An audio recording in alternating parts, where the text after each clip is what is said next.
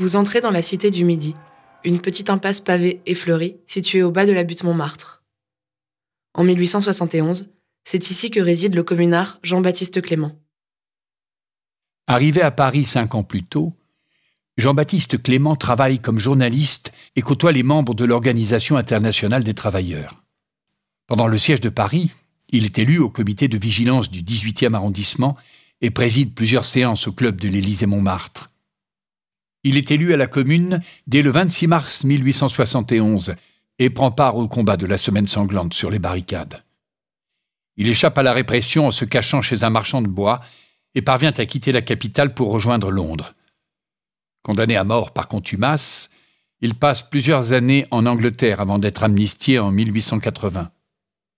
Il rentre en France quelques mois plus tard et retourne à Montmartre. Cette étape à la Cité du Midi est l'occasion de revenir sur l'héritage immatériel de la commune. Celui-ci ne se résume pas aux livres d'histoire et aux témoignages. Il est aussi constitué d'un répertoire poétique et musical qui résonne encore de nos jours.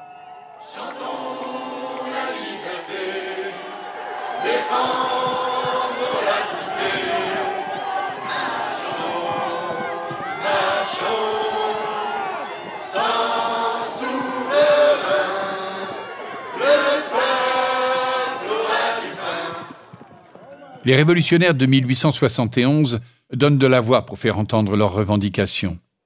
Ils réécrivent les paroles de la Marseillaise qu'ils entonnent dans les réunions publiques et racontent le soulèvement en musique.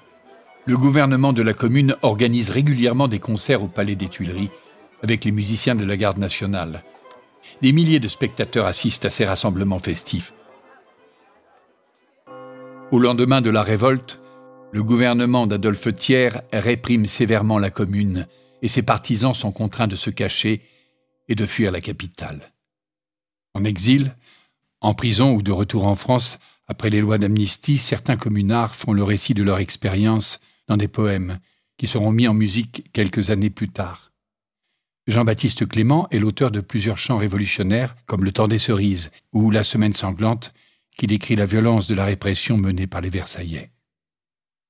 Le poète Eugène Potier a lui aussi rédigé plusieurs chansons qui sont passées à la postérité. La plus célèbre d'entre toutes est l'Internationale, qu'il aurait écrit en juin 1871 alors qu'il tentait d'échapper à la répression.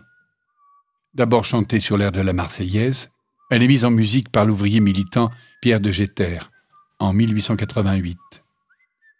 À l'aube du XXe siècle, l'Internationale devient l'hymne du socialisme français et bientôt le chant des révolutionnaires du monde entier. Reprenez le boulevard de Clichy jusqu'à la place Blanche pour assister au dernier jour de la Commune.